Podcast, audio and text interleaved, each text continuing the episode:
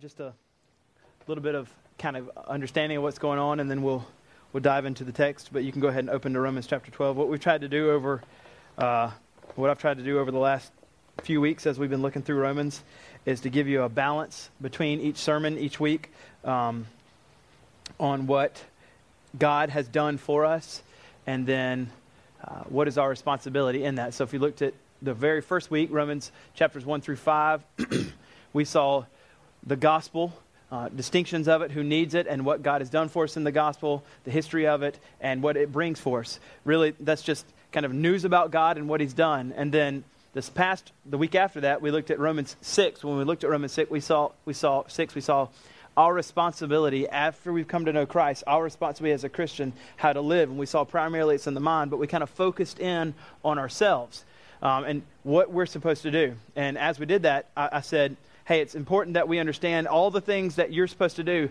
They've all found their find their foundations in Christ and what He's done for us first before we can talk about what we're supposed to do. Last week we looked at the end of chapter uh, uh, Romans eight, and we saw God's love for us. Um, there wasn't really anything that you had to apply at that particular week. It wasn't like, therefore, here's five things that you need to go do. We just found ourselves, hopefully, um, looking at God's love and what He's done for us in Christ and kind of in awe, looked at the five unanswerable kind of questions regarding Christ's love and saw that nothing separates us from Him.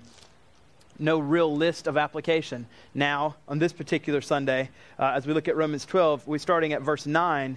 You can see, I mean, this is a very, very practical list of things to do you can see, uh, starting at verse 9, there's just a list of do this, do this, don't do this, let this be in your life, etc. Um, and again, I want to make sure we strike that balance because uh, if I don't preface this with the gospel, then it's going to feel like a how to or 8 to 10 to 12 to 11 steps of making yourself a better you. Just do this list, and then you're all of a sudden a better you. Um, and I want to do everything I can to not just give you a list and you just, with all your moral power, seek to do this list and feel like I'm a good person because I do, I do these things. So um, we're going to preface the list by gospel, which is absolutely imperative so that we know that it's because of the gospel and what Christ has done for us that we get to live a life that looks like these things, not that you got to do this list in order to be a good person. So um, we're going to do that, but let me pray first and then we'll, we'll jump into Romans chapter 12. It says, Marks of a True Christian. I have it as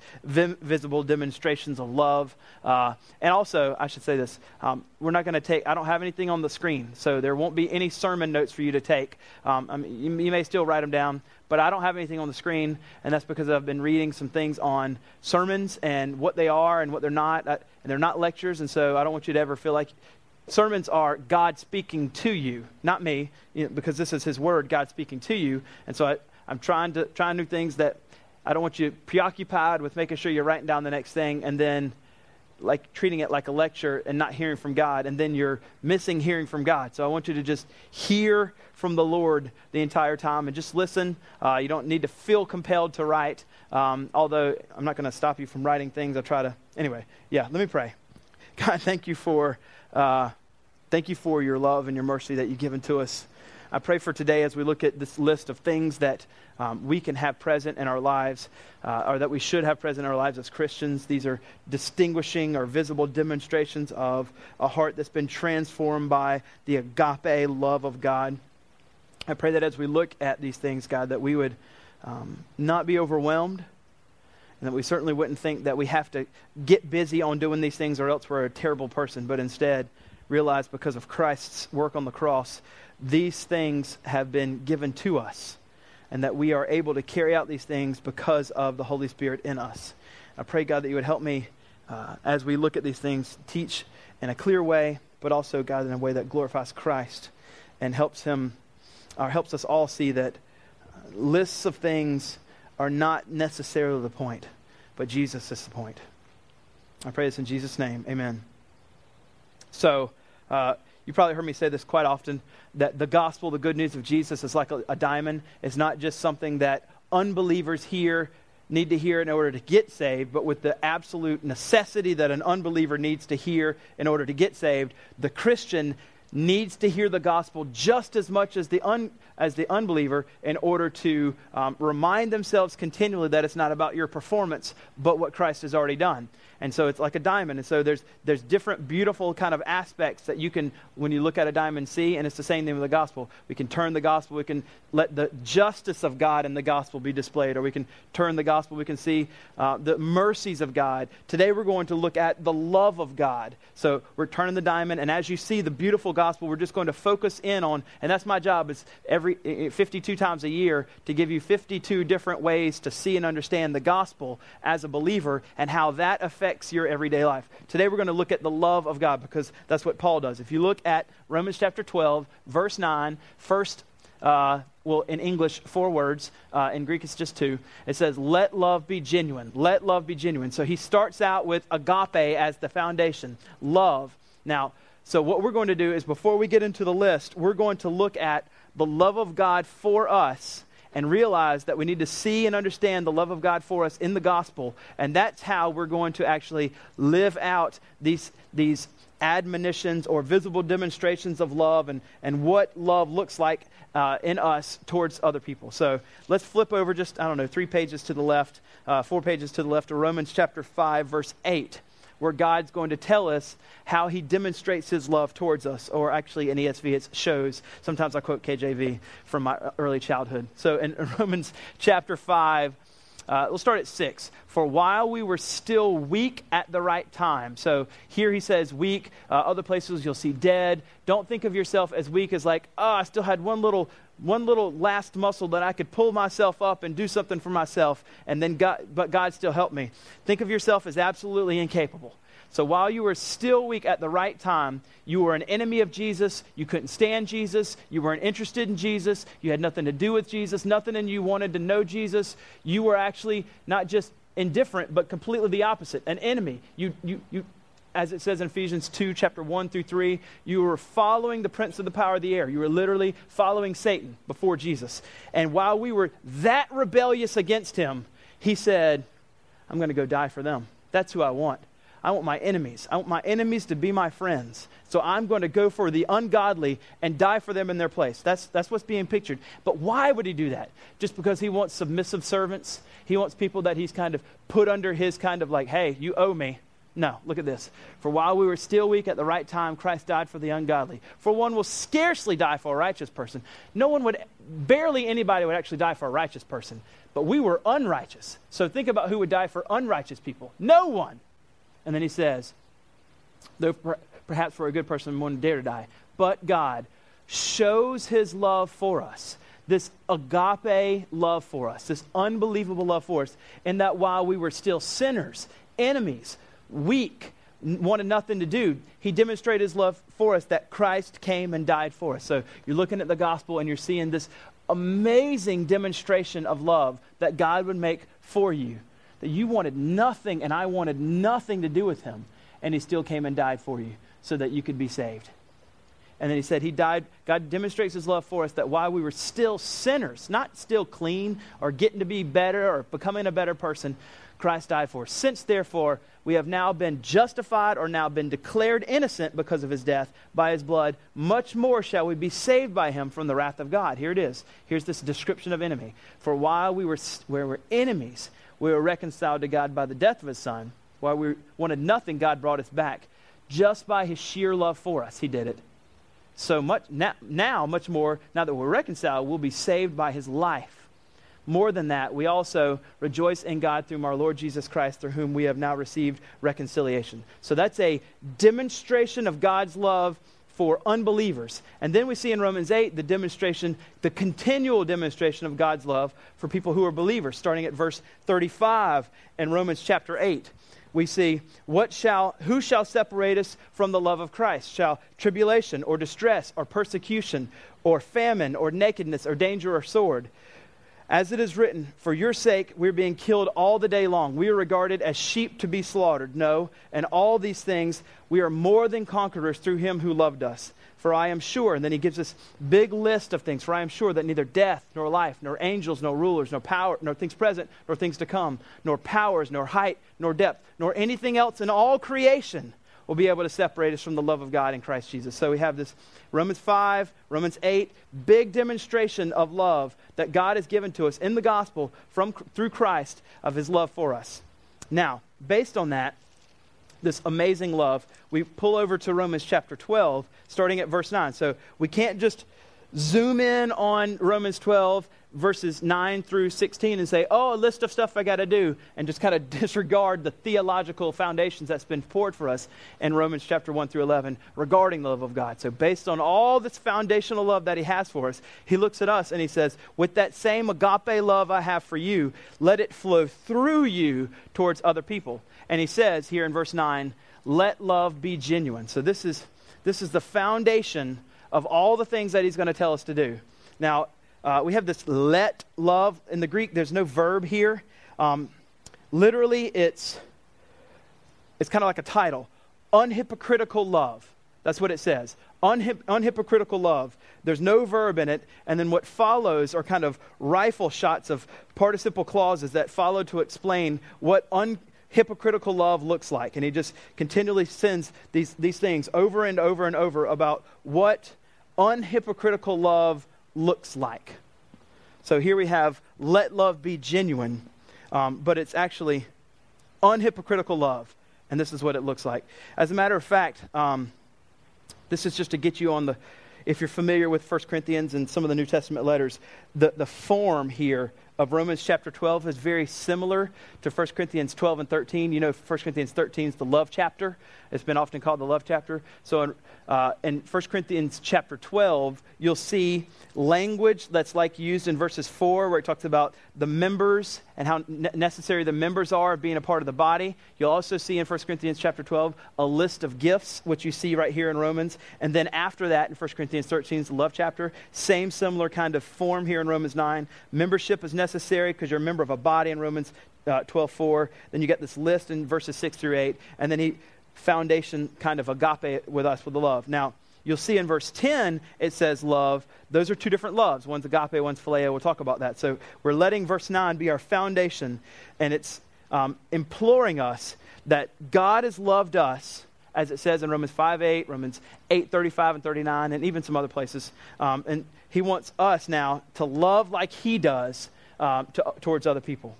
So, verse 9 says, Let love be genuine or unhypocritical love. Maybe that's the title.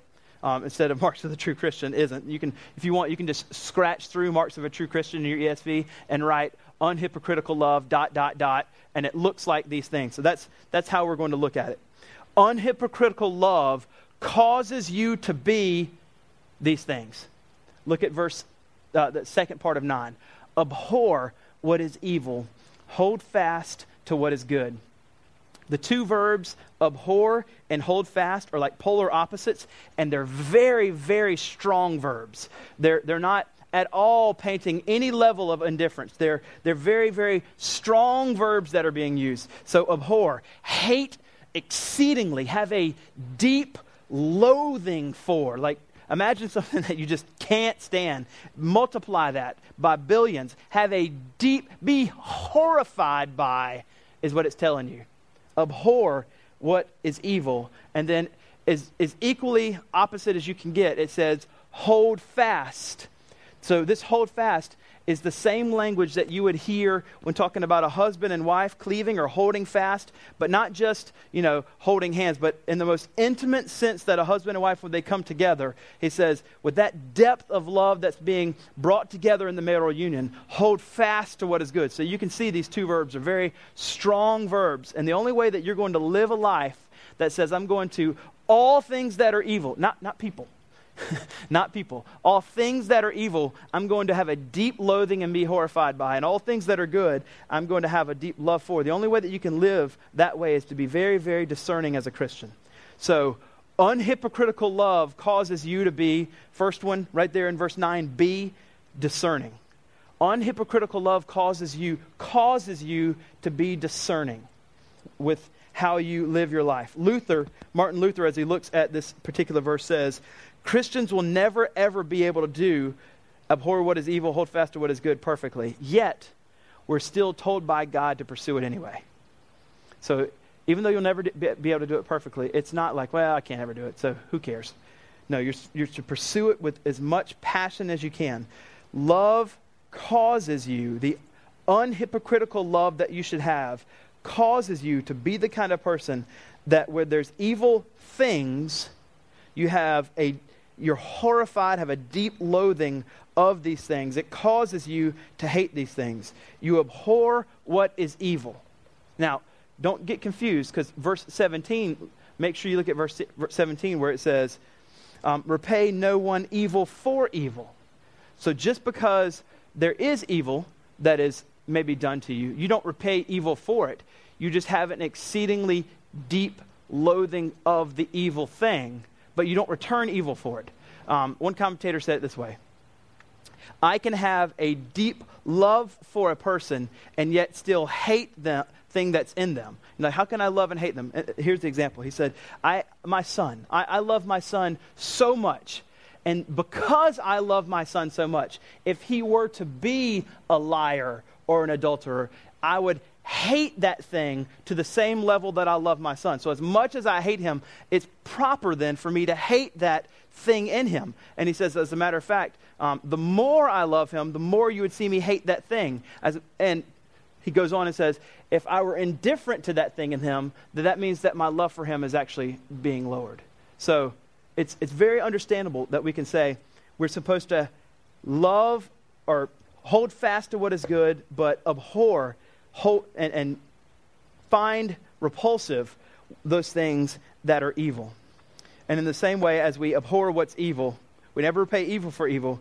Love should cause us, sin- sincere, unhypocritical love should cause us to go for all good things. We must cling to them or fasten ourselves to them like with glue to all the good things. Now, I want to make sure I'm being careful here. When we're saying that, I'm not saying that you're pursuing good things as an end in of themselves just to make you feel like you're doing good things. Instead, it's all rooted in the gospel because God has given us Christ and it demonstrated his love to us. Now that agape love flows through us and we don't have to uh, cling to good things, we get to cling to these good things. And we're doing it because we want to give glory back to God and we get to live a life that shows that we want to be discerning where those things that are evil, we detest those things, and those things that are good, we hold fast. So here's the question What abhorrent things, evil things, are you just kind of okay with in your life? Are there things in your life that you know that you should find? Um, you should find a deep distaste. You should be horrified that they're in your life, but you're just not. Either you're indifferent or you indulge. And on the flip side, what good things should you be clinging to more, holding fast to, fastening yourself to them like glue? Not that they're Jesus, they're not Jesus, but God has created good things that we would hold fast to those things for His glory. So, unhypocritical love causes you to be discerning. The next one, uh, unhypocritical love causes you, in verse 10, you can see this. Uh, it's, not, it's not as apparent in English, but it's it's, it's in the Greek a whole lot more apparent because I said this love that's being used is not agape, but it's the phileo love, the brotherly love. So you can read verse 10 as brotherly love one another with brotherly affection. So he's, he's using this familial language, family language, twice in the verse because he's wanting us to he's wanting to drive home the idea especially in this first century where um, you have your immediate family but because of persecution a lot of times you're driven away from your immediate family uh, and you're surrounded by other christians and the only family you have now is, is other christians. And so he's trying to sorry, he's trying to drive home into, the, into their mind that they're supposed to think of the church also as their immediate family, that Christ has bound them together in fellowship now um, with a heartfelt, consistent concern for each other. That's being driven home to us in this verse 10 by using brotherly or familial love twice. So here's what the second thing is unhypocritical love causes you to be consistently concerned. When we see, literally, this text is brotherly love one another into brotherly affection. This means that we should have a heartfelt, consistent concern for each other. I want to, make sure you understand. I have chosen those two words with, with great care. Consistently concerned. Not conveniently concerned, but consistently concerned. This means I, I, don't think that we at Remedy would ever just choose not to be with people. I think that what happens, and I think there's a lot of room for us to improve at this, that we're not consistently concerned, not because we detest each other, but because we don't have any time. We, we've busied ourselves so much that we have no margin. We just don't leave blank spaces in our schedules so that whenever a need arises, we actually have a blank space to fill it with other people's we, we want to fill our schedules so much with stuff that we love to do that when a need arises with someone, we can't be consistently concerned. We can be conveniently concerned because our schedule doesn't allow it. And so the application is leave, stop being so busy, and leave blank spaces in your life so that when something happens, you are consistently there. I saw even this week, this Thursday night, uh, with one of our members got hurt uh, Thursday night. He got uh, playing frisbee, hit his head, um, had short-term memory loss, and Joel took him to the hospital, stayed for a consistent amount of time. His community group leader came, Chris, who also stayed uh, almost until 1 a.m. This is taking a concern to be consistently concerned with someone in, in their time of need. Now, if they had filled their schedules up with too many things, then they couldn't have, they would have just been conveniently concerned. Maybe I can shoot a text to you, but you're not going to get any time for hours on end at the ER. I think the application for us is this. And I don't think we do this on purpose. I just think that we accidentally fill our schedules up too much and we don't leave margin so that when people need things, we can actually make time for them. So we need to be as consistently concerned for people. And not just consistent, but concerned not consist- consistently intrigued, not consistently like, everything okay? Yeah, all right, whatever. But concerned, deeply caring about what's going on. That's why Paul uses family language. I mean, you wouldn't be inconsistently kind of intrigued of your wife's needs, I would hope, or your husband's, or your children's. And so he uses family language that you would feel that. If something, anything happens to my kids, I can't think, I can't do anything else or my wife. That's all I want to know is what's going on. It's the same idea here. So, unhypocritical love is consistently concerned with their family. And if, you're, if this is your church, this is your community, this is your family. And you should, unhypocritical love means that you are, you're always there, consistently. I mean, I know you have other things sometimes, but on the whole, you're there. Now, if you look at the rest of verse 10, it says to outdo one another in showing honor. Outdo one another in showing honor. This is, this is really straightforward. So, unhypocritical love is honoring towards people. Now, this doesn't mean that maybe what you think it means. It doesn't just mean as you see them, you're like, oh, let me tell you how awesome you are. Let me give you five compliments. Um, uh, instead, think of more Philippians chapter 2, verse 3 where it's talking about Jesus in the incarnation, and it says, in humility, that we're to count others as more significant than ourselves. So, the way I think that we can honor this particular verse, unhypocritical love means that we're honoring. It means that in humility, we count others as more significant than myself. Honor means that we count others as more valuable than I count myself, more precious than I count myself. It means that Keller says it means that we listen to the other person. We're to be most aware of his or her hopes, his or her joys, their needs, their fears. We're to be considerate of them. In addition, when Christians see other Christians, they see not just the image of the Creator, but Christ Himself in residence. So, honoring means that we literally count them as more significant than ourselves. Think about that now. How often are you considering others more important than yourselves. Not equally or maybe just a touch less, but more important, more significant, more precious. This, is, this means unhypocritical love. You're not going to be a hypocrite. You're going to be sincere with your love, this agape love flowing through you. You're going to honor each other. And notice, if you will, with me at verse 10, that has, it starts with, it doesn't just say show honor, it actually says outdo one another in showing honor. So there's a competitive nature to this that you have with someone. So much so that there's you are actually competing against them to count them and show them as more valuable and precious and more significant than yourself and vice versa.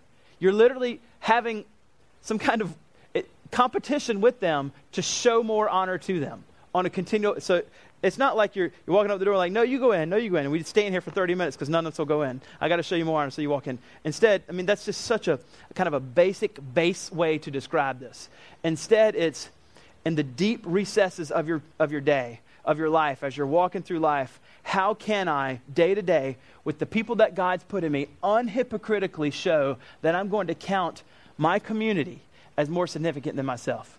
I think we could bounce right back up to that, that one we just did, which is, well, one way is I can make sure I have time for them, that I'm actually consistently concerned for them. That's one way I can honor them. The one way I can actually count them as more significant is that I would actually give them at least an equal amount of time that I would give my own self. Or whatever you're able to do in your schedule rather than just filling up all the things with just yourself. So, unhypocritical love shows honor. Verse 11 Do not be slothful in zeal, be fervent in spirit, serve the Lord. Interesting here, he's going to use the, the phrase slothful in zeal. This is this is kind of the highest level of laziness. You know, you call somebody lazy, it's one thing. You call them a sloth that's a whole different level, you know. Um, no one's ever called me that, but I wouldn't, I wouldn't enjoy it. Uh, so the opposite of that is if we're talking about un, uh, hypocritical love, what would that look like? Stott, looking at this verse, John Stott, he says, usually religious enthusiasm is often despised as fanatical. And fanatical is usually a word we use that's bad. You're a fanatic. Like, so you're crazy. You're, you're insane. But I just want to ask the question why? Why would that word be a negative term? If we're talking about Jesus, if we're talking about our love for Christ, I don't want to be anything else but a fanatic for Jesus. It seems like anything other than that means I'm just kind of half hearted, not interested, mediocre, you know, lukewarm about him. And so here, he's telling us that we need to be, don't be slothful or lazy in my zeal. This is a direct command given by Paul against being lazy in regard to doing the Lord's work.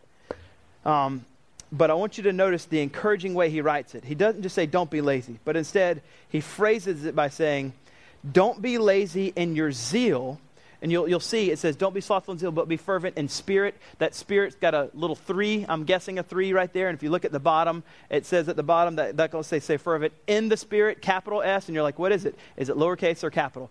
I'm going to say it's capital. I, I mean, I could be wrong, but I, I think clearly it's talking about the pneuma, Holy Spirit here. And so we can read this as Don't be lazy in your zeal to the Lord, but be fervent in the Holy Spirit, adding that while you're doing that, reminding that serve the Lord, that all of the work that you're doing is the Lord's work. So now we're reading it in a much different, he doesn't say, don't be lazy.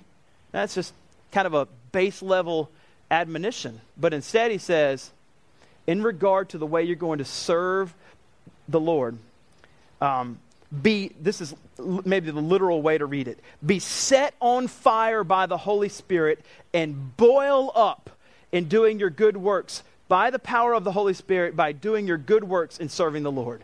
That's, that's the way. So he's commanding an emotion. He's commanding that we're not supposed to be emotionless, but we're supposed to be set on fire by the Holy Spirit and boil over, not in lethargy, but instead in our living for God. So that's it's commanding us then. Unhypocritical love means that we are passionate about good works.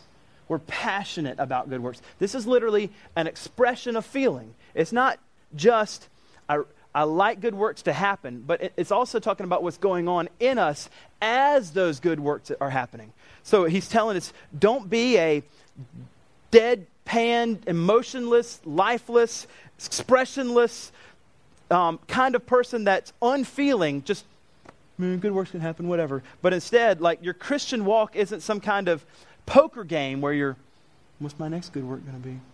No one knows. No one can read my face. Instead, like it's you're expressionless. I mean, you're expression filled. You are feeling. You're living a zealous life. That's life of feeling as you're doing the good works, and you're doing it all by the power of the capital S Spirit as you're serving the Lord. Unhypocritical love lives a life of passionate good works. Passionate good works. Yes, it sounds like God's commanding a feeling. That's, that's weird, right? How's he commanding a feeling? But don't just shy away from and say, how do I, how do I obey feeling a certain thing? Because he certainly seems to be commanding a feeling. We're, he even's going to do it later. I'm going to do it twice in this text. So, um, unhypocritical love is passionate to do God's, God's will and good works. Go to verse 12. Rejoice in hope, be patient in tribulation, be constant in prayer. Be constant in prayer. Well, first, let's take that first phrase because I want to make sure we don't just blow by rejoicing in hope and just like, okay, rejoicing in hope and keep going. Because this is, this is quite interesting. Luther points out something like, oh, yeah, that's right. That's interesting. Rejoice in hope. Luther points out that we normally rejoice in what we've already seen and already experienced. He's telling us to rejoice in what we've not yet seen and what we've not yet experienced and hope to, and rejoice in that. And then he says, which makes much more sense of what Paul follows after that. How am I supposed to do that? Rejoice in things that are I'm hoping happen. Well, your life is not going to be filled with all the things you hope to happen. That's why he says, rejoice in hope, and then therefore you have to be patient or endure in tribulation. So I'm hoping that Christ's will will happen, but when it doesn't, I have to be enduring and patient in the tribulation. How am I supposed to get through that?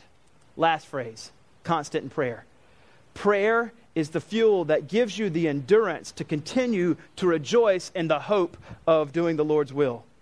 Um, one, one commentator says these admonitions go together in this verse because hope, endurance, and prayer are always partners together. The only way to rejoice in things we haven't seen is to continue to endure or be patient in tribulation. The only way to endure, really, is not just white knuckling it and bearing down and showing how hard you can strive to do things, but instead being constant in prayer.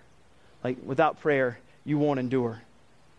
So, Unhypocritical love is enduring.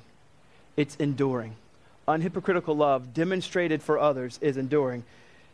We must keep hope and be patient in all kinds of things whenever we are going through life, and all this must be addressed by prayer. How do we take that and, and uh, apply it to Christian love then? What does this particular verse, how does it relate to Christian love or unhypocritical love? Um, Tim Keller says this. He says, perhaps Paul is meant that, that we're supposed to be models of our, to our Christian brothers whenever we're going through difficulties. Whenever we're hoping, rejoicing in hope, and then we have to be patient in the tribulation through that hope that we're having. Therefore, it calls us to be constant in prayer. When the outside world is looking on, or even Christian brothers and sisters that, that need to see this, when you're modeling it to them, he says, perhaps Paul meant that we're supposed to be models to our fellow brothers and sisters when we're going through difficulties. And he says, but it may be that we are to meet the troubles of Christian relationships with patience and prayer. To be deeply involved in people's lives is hard work. So, as you're modeling this, you have to invest yourself in their lives in order for them to get to know you and model this with them. And as you're, this is if you've done any level of ministry, I experience this all the time as a, as a pastor, and I think this is why most pastors drop out of ministry, is as you invest your lives in people's lives and you're, you're sowing seeds with them and you're praying with them and you're investing, you're giving them advice and et cetera, et cetera, and then they just w- try to decide to, oh, I'm not going to do what you say anyway. Jesus, in the end doesn't seem that important to me. I'm going to go my way and just do what I want anyway. Like that can happen to you enough that your heart can just get broken. You're like, forget this. I'm quitting ministry. I'm going to go cut grass. I can put on headphones, never talk to somebody, and I can get something done every day. Like I can cut this grass and I actually finish something. Like you never get to finish anything in ministry. And so I may have thought that through too much. Anyway, so um, like I know too many guys that, that go through that. And so Keller, as he's writing this, quotes C.S. Lewis in regard to giving your heart over into love. Now, I'm not talking about romantic love here. Don't take this C.S. Lewis and apply it to your boyfriend, all right, or your girlfriend. He's talking about ministry. This is what he says. Because you're going to hear it and to be like, oh, that's so good for my girlfriend or boyfriend. That's not it. He says, there, this is in his book, Four Loves. There is no safe investment. To love at all is to be vulnerable. Love anything, and your heart will certainly be wrung and possibly broken. Now, I know that's true in your romantic loves. I know that's true. But let's, let's try to keep it in the context of ministry. If you want to make sure of keeping your heart intact, you must give your heart to no one, not even an animal. Wrap it carefully. who would want to do that anyway? So, um, wrap it carefully round with hobbies and little luxuries and avoid all entanglements. Lock it up safe in the casket or coffin of your own selfishness. Put that and, but in that casket where it's safe and dark and motionless and airless, your heart will still change. It won't be broken, it will become unbreakable, impenetrable, irredeemable. The alternative to the tragedy of your heart being broken, or at least the risk of tragedy of your heart being broken, is damnation. The only place outside of heaven where you can be perfectly safe from all the dangers and perturbations of love is hell. So you can hide your heart and keep it and, so that no one breaks it, but then it becomes unbreakable. It becomes irredeemable, impenetrable. And then that only keeps you safe for hell. So, ministry means that you will endure. Though these people are going to break my heart, I'm going to model how I go through tribulations anyway. Unhypocritical love endures in tribulations. I'm, I'm, I'm rejoicing in my hope. I want it to happen, and I have to pray that the Lord, but I'm going to give my heart over to people. I'm going to live with them, and though they may break my heart, I mean, Christ is my all in all, not, not things that happen. And because of that, I'm going to continue to endure. So, unhypocritical love endures with people, it's patient through tribulations. Next one. If you keep going in this verse 13, contribute to the needs of the saints. I mean, this is really straightforward. I won't have to unpack this very much for us at all. Now, remember, uh, just for context, it is saying to the saints, so it is saying to people that are Christians, but you can, of course, apply this to unbelievers. Uh, so, unhypocritical love is generous. Unhypocritical love is generous. I mean, the biggest expression of this, obviously, is Jesus Christ himself on the cross for us. This phrase actually has the, the familiar Greek word you've probably heard if you've been in Christianity for a long time, koinonia.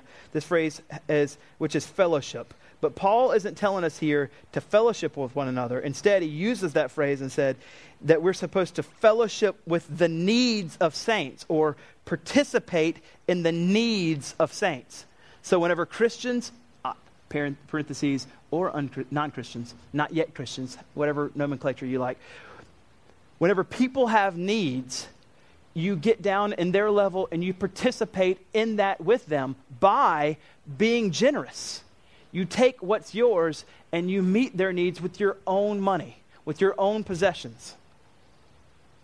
Unhypocritical love means that you are compelled by this agape love that's been shown to you to share your possessions with other people that are more needy than you.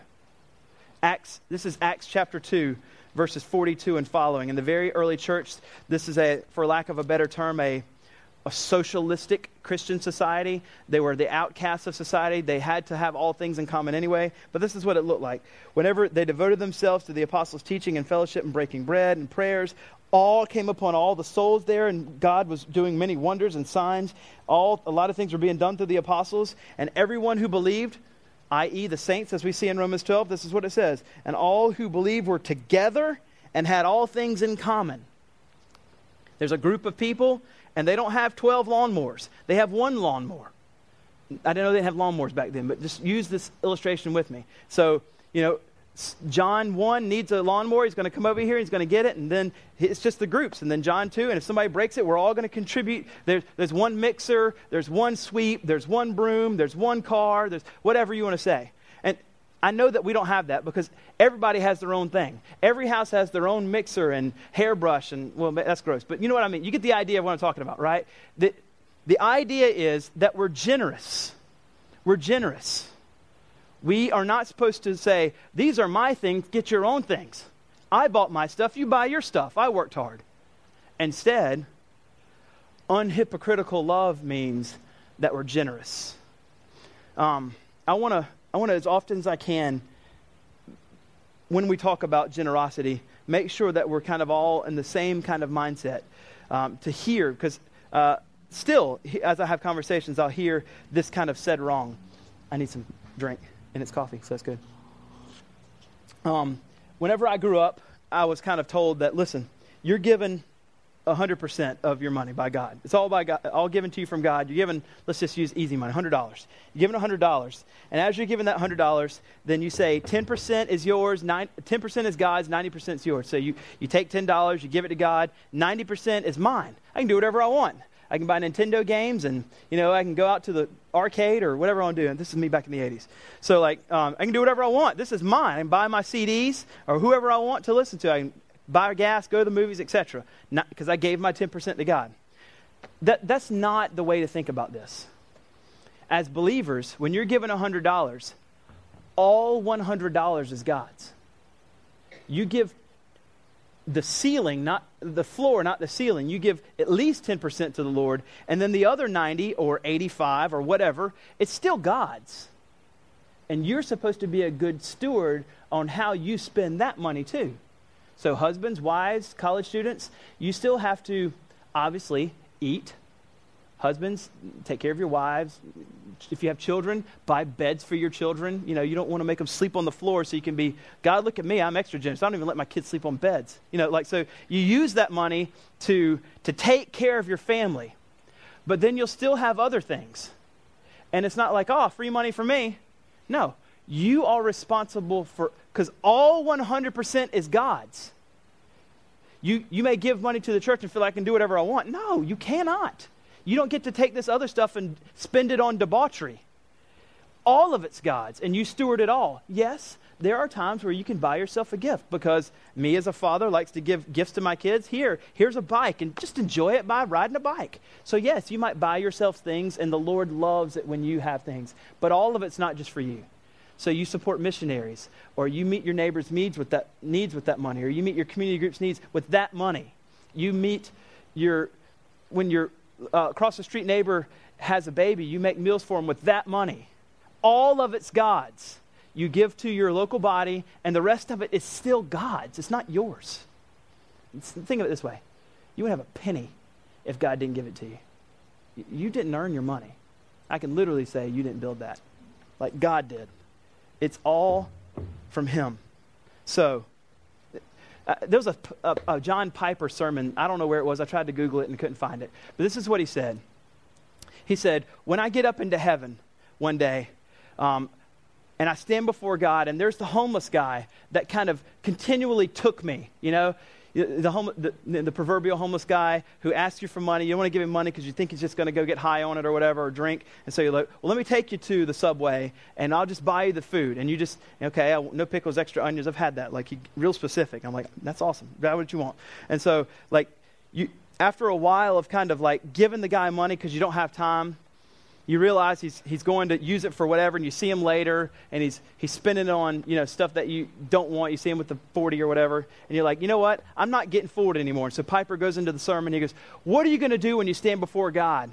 And you say, You know what, God? That guy, he fooled me once, but that's it. He didn't fool me anymore. What's God going to say? Like, good job. He didn't fool you anymore. Well done. Like he said, I, I don't think that's the case. Instead, when I'm standing there, you say, every time he asked, I gave him something, God. Because I was hoping that that would be the time as I met his need and I got to share the gospel. You would open up his heart. Obviously, there's wisdom and discernment on how you do it. But never bring yourself to the person that seemingly is always draining, always draining, to say, You no longer get my generosity. When has God ever done that to you? Never. Overflows with generosity to you. So, as much as we can, unhypocritical love is generous. Unhypocritical love is generous because everything you have and everything I have is God's. Next one. Second half of verse 13.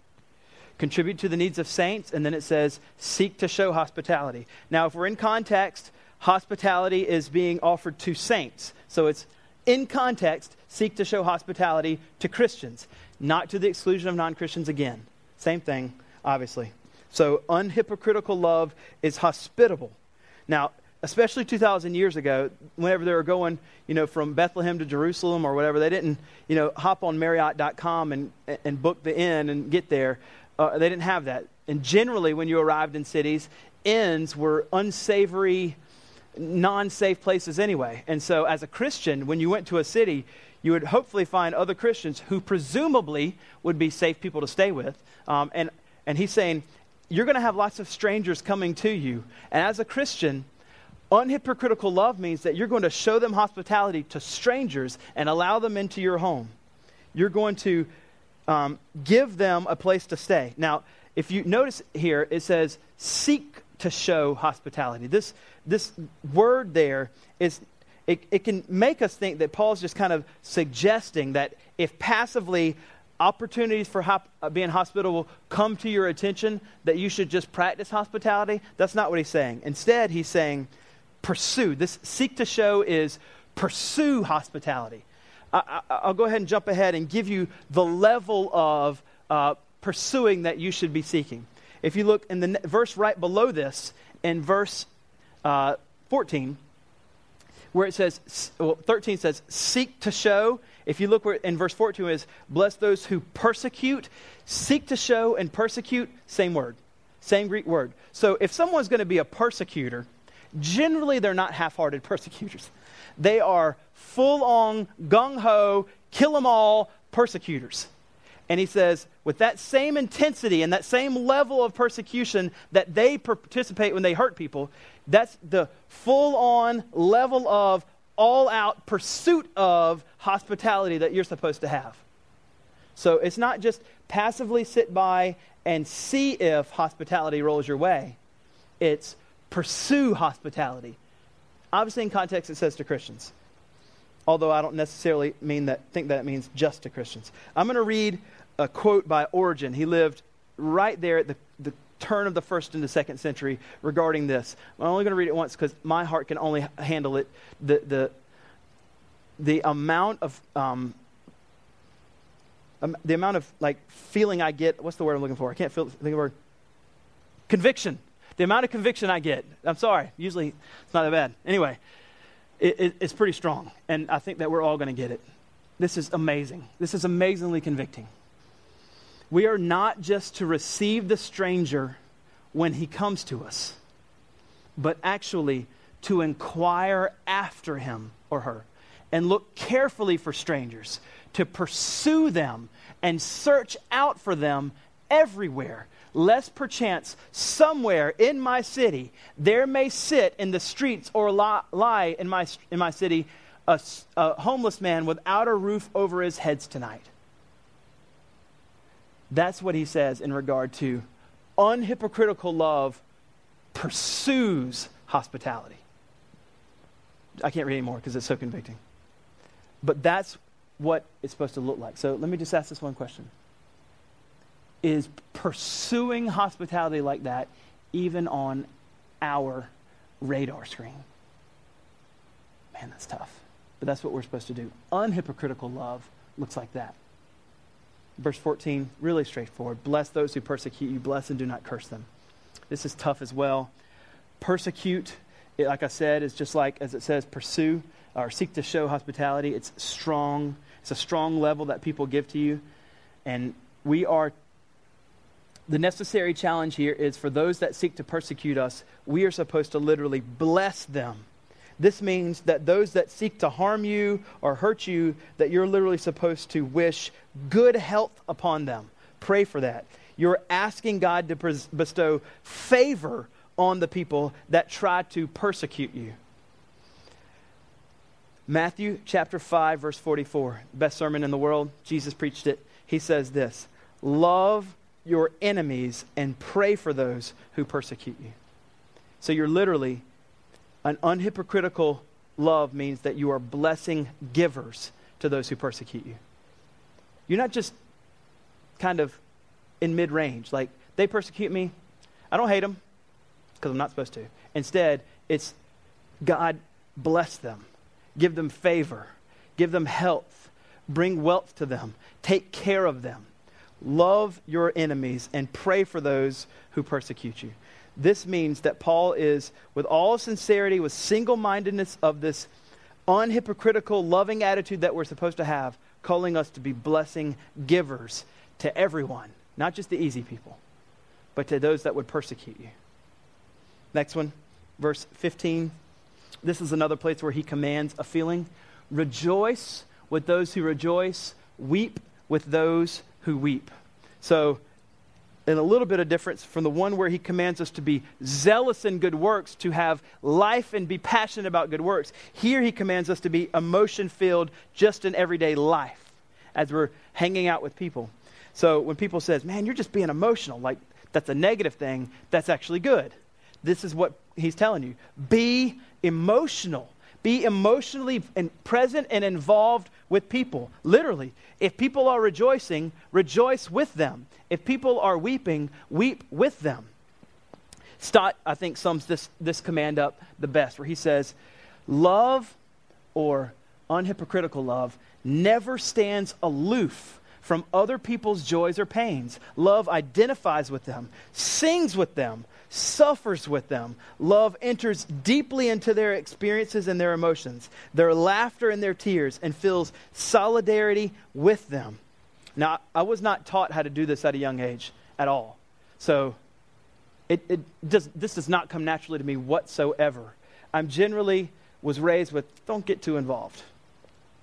So, this is very difficult for me. But um, I actually feel more competent at standing aloof than entering into people's lives. I feel much more competent at that, which is a bad thing. But as a pastor, um, I've learned the secret to this.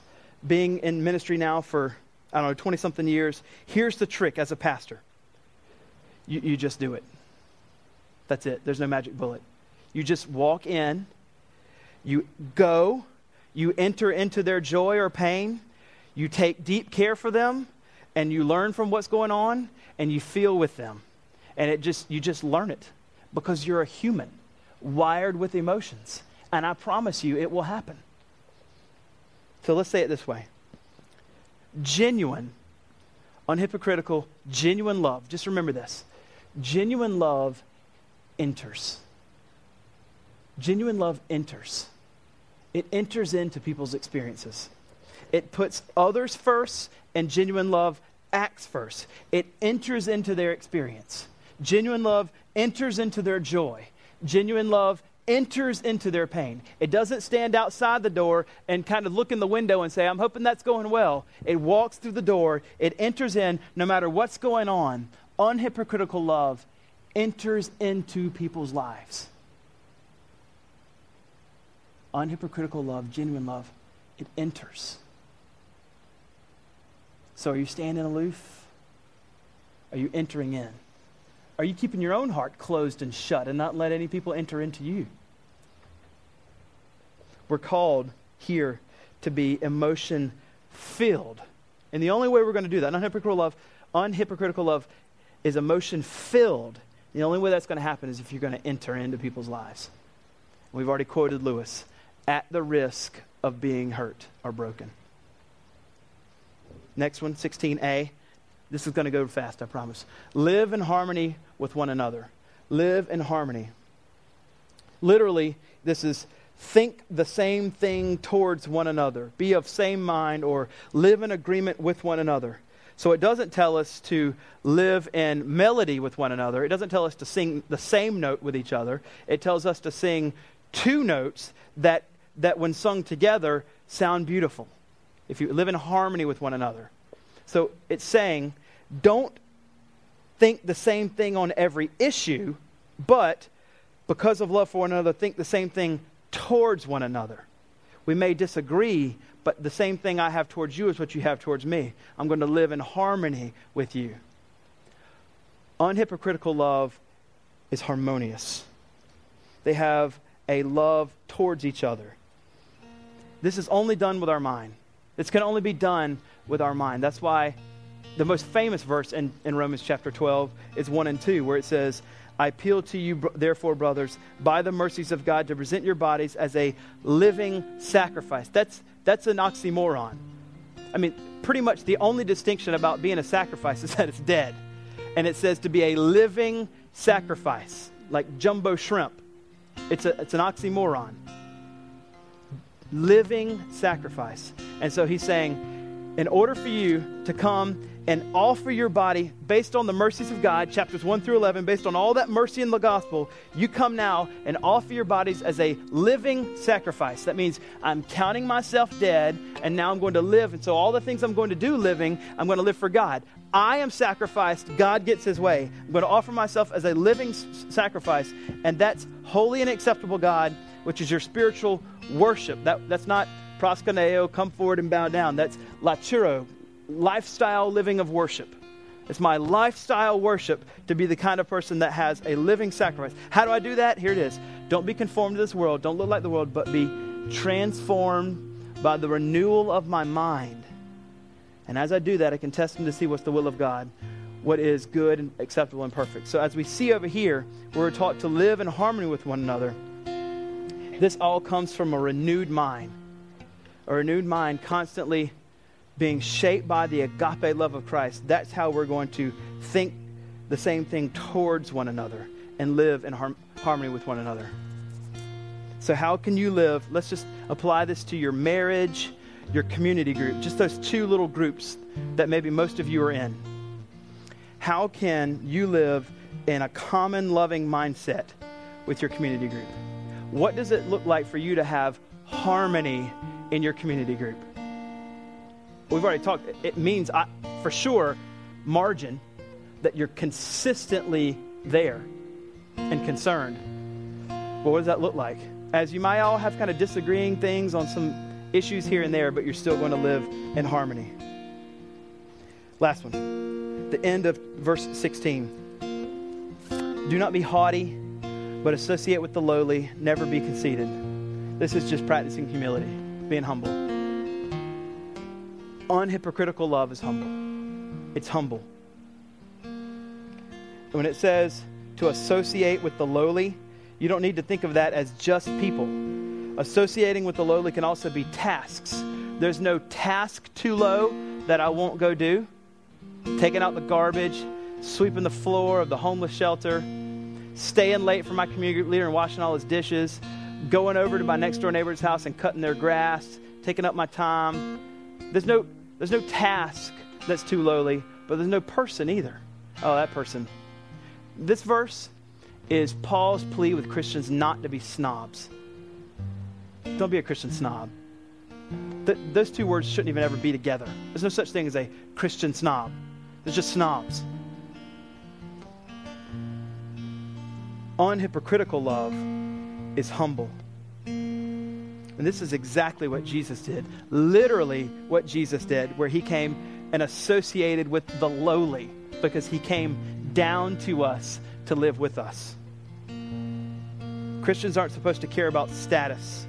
John Stott looks at this and says, Jesus fraternized freely and naturally with social rejects. Take heart, you and I are social rejects. Jesus freely fraternized and naturally with social rejects and calls his followers to do the same with equal freedom and naturalness. You are free to be as humble as possible and associate with the lowly. Now, last thing I need to say about this association with the lowly, where it says associate, that means be true friends. It's not like, hey, I'm going to bless you with my presence, oh lowly one. Here I am. I'm all here. No. This is real friendship, and it's not conceited. It's not it's not conceited. So you're not condescending to them. Your mindset should never be one of condescension. No matter who they are, from the most important person in the city to the seemingly least important person in the city. Whoever you are, I'm going to come over to you, no matter who you are, and doesn't feel like I'm condescending or ascending or condescending to you. We're on the same level, and I'm going to make a real friendship with you. I'm not giving you my time because I'm so awesome. Instead, you're a person made in the image of God just like me. And unhypocritical love is humble to come alongside whoever you are and be your friend. Go places with you know your interests, buy you uh, breakfast or birthday presents. Like, be a real friend. Talk about Jesus with them. So, dream with me now. What unhypocritical love might look like in your community group if you had these things. In your marriage, in your church, because the church is the people, not the building. What would your group or your community look like if you were humble, you lived in harmony, you were emotion filled about others' things in their lives, you were a blessing giver to everyone, you were hospitable, you were generous, you patiently endured, willing to give your heart over even if it means being broken. You were passionate, continually passionate about good words, good works. You were honoring to others. You literally counted others as more significant than your own self. You were consistently concerned about your brothers and sisters.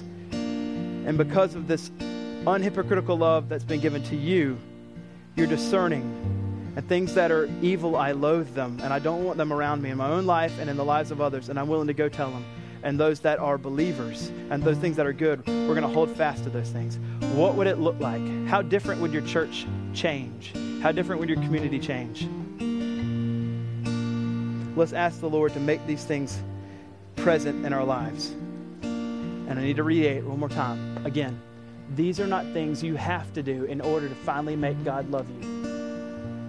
These are things because of the love of God that's already been given to you in the gospel, because you are completely justified and innocent, that now you get to do as a daughter of the king, as a son of the king. And if you fail miserably at these, nothing changes that good news. You just continually strive in getting to live a life that pursues these things. This unhypocritical, sincere love that's been given to us is being expressed through us to other people. And you and I are going to blow it big time at doing these things well. But the gospel is that that's already forgiven. And you march forward continually in the salvation that's been given to you. We're going to sing, and I just invite you to worship your Jesus. Worship Christ because of this. Let's pray. Jesus, thank you for this time. I pray that you would be with us now as we worship. God, we, we need your presence daily in our lives, and we thank you that you are here with us. We pray this in Jesus' name. Amen.